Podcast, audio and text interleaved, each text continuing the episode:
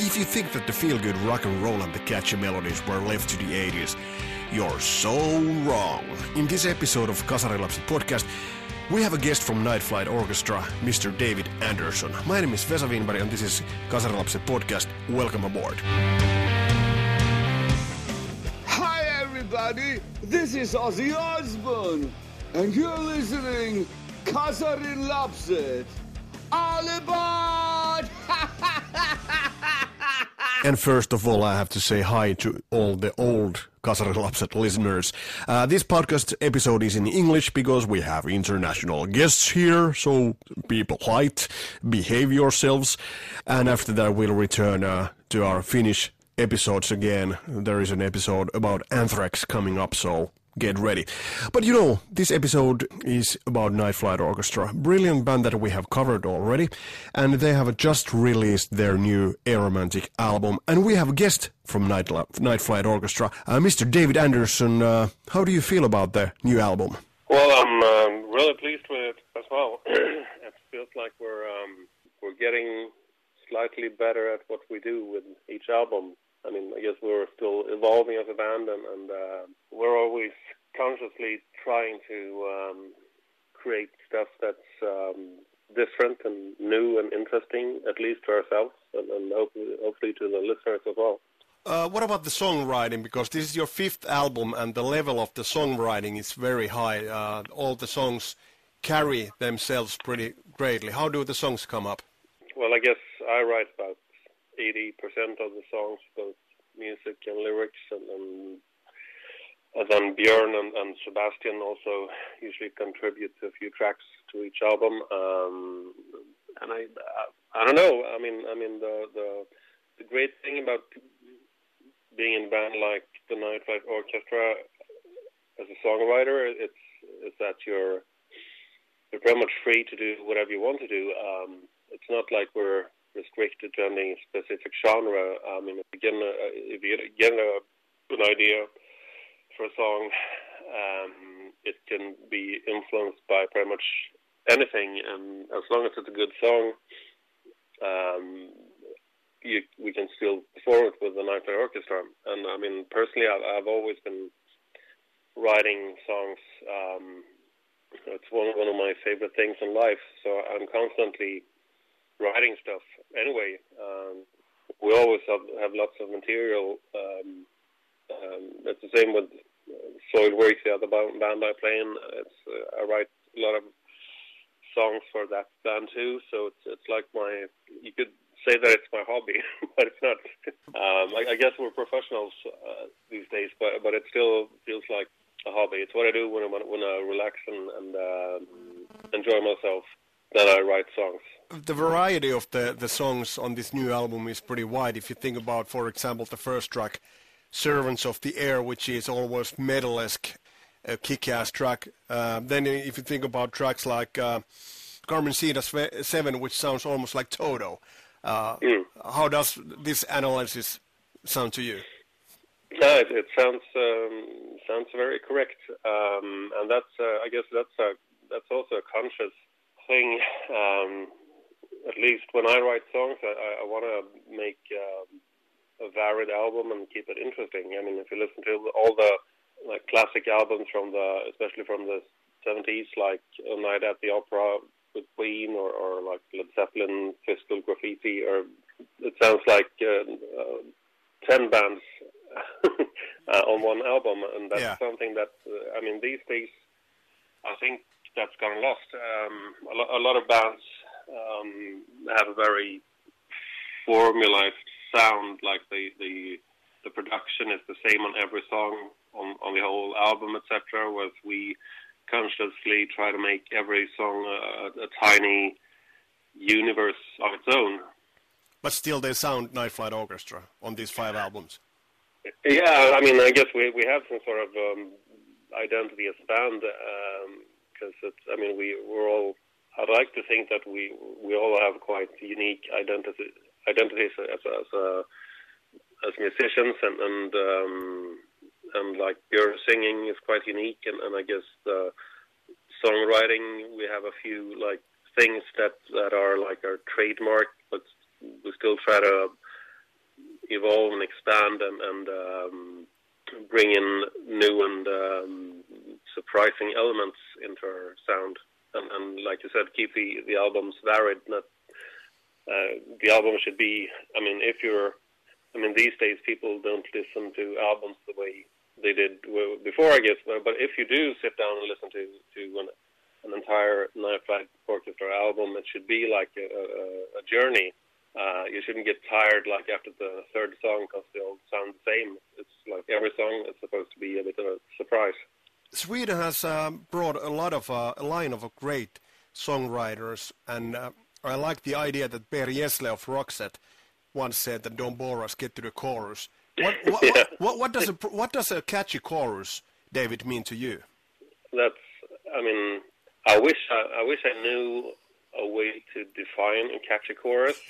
um, it's really hard. I mean, some choruses can be quite um, um, quite complicated and and, and uh, strange, but still super catchy. Yeah. And, and uh, I mean, that's one of the, the the big mysteries of songwriting. Why some choruses are catchy and some some are not.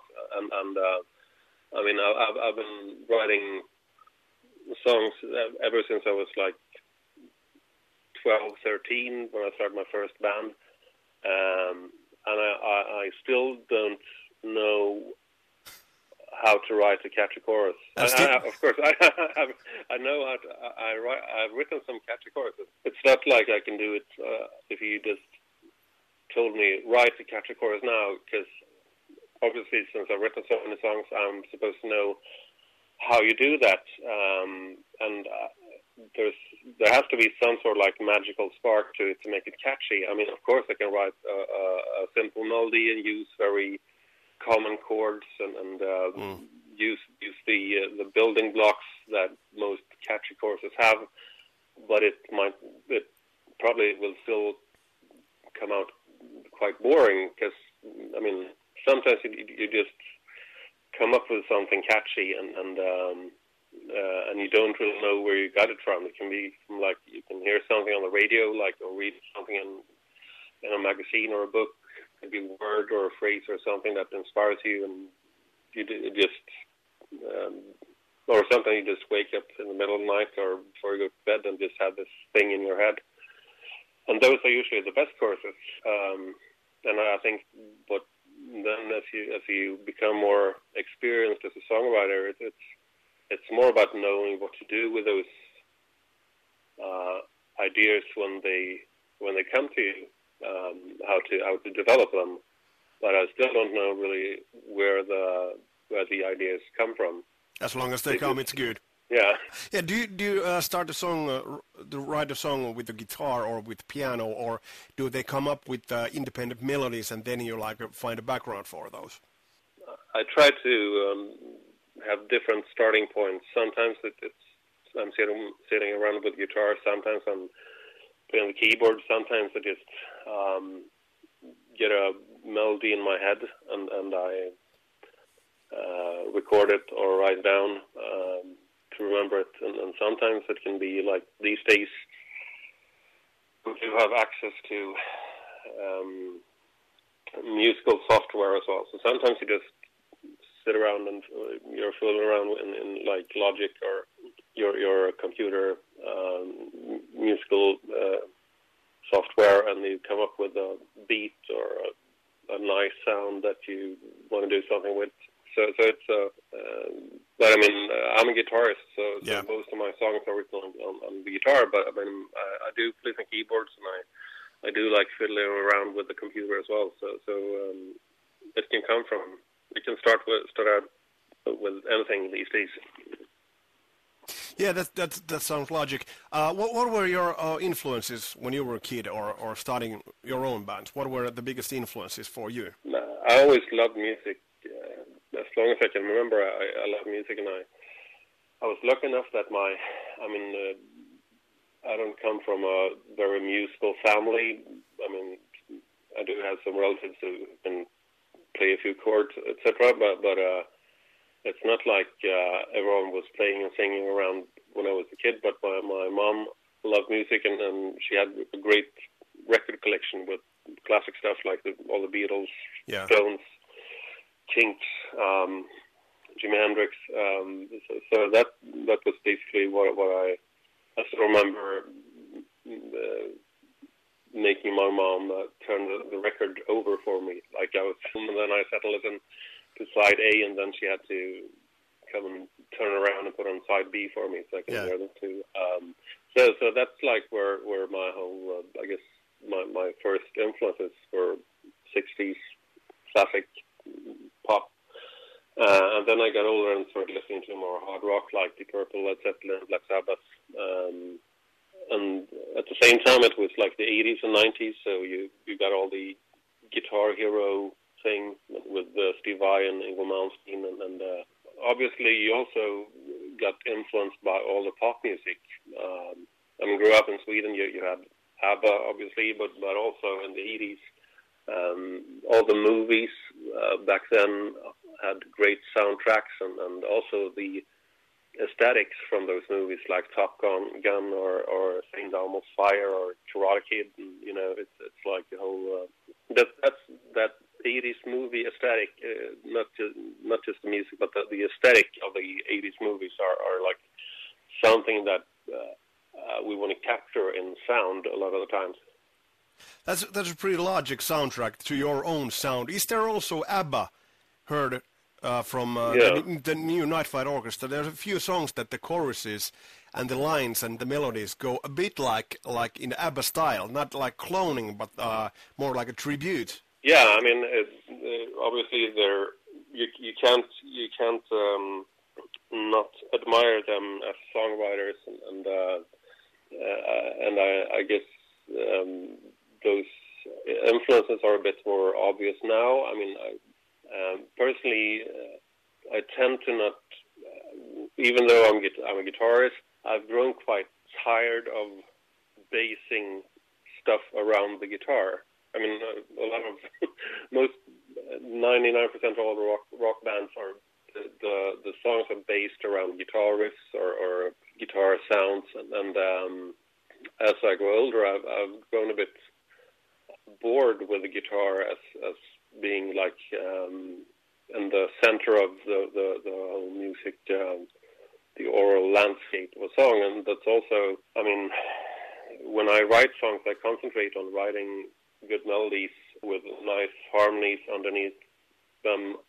Uh, I don't focus much on to make place for lots of guitars in the, in the songs. I mean, I'm, I'm happy if it's a good song. I'm happy with not playing it all as long as the song is good. Um, and I guess that also um, something that's slightly different with Night Flight Orchestra compared to many other. I don't know. I don't know if there's any band, if there are any bands out there that you really can c- compare us to, because most, uh, because we, we tend to skip or jump between genres so much. But but I mean, um, if you say like bands who play some sort of classic rock music, you can you can tell that the the, the guitarists if it's one or two of them, they want to be heard, and, and it's all produced around the guitar. Whereas I like the guitar to just be be um, one small component in, the whole in, in the whole sound. Uh, so that's like like conscious move.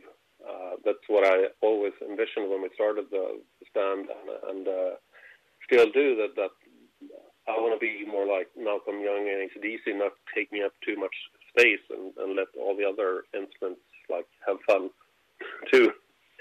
So I, th- I think that that sort of like sets us apart a bit, sound wise and, and production wise.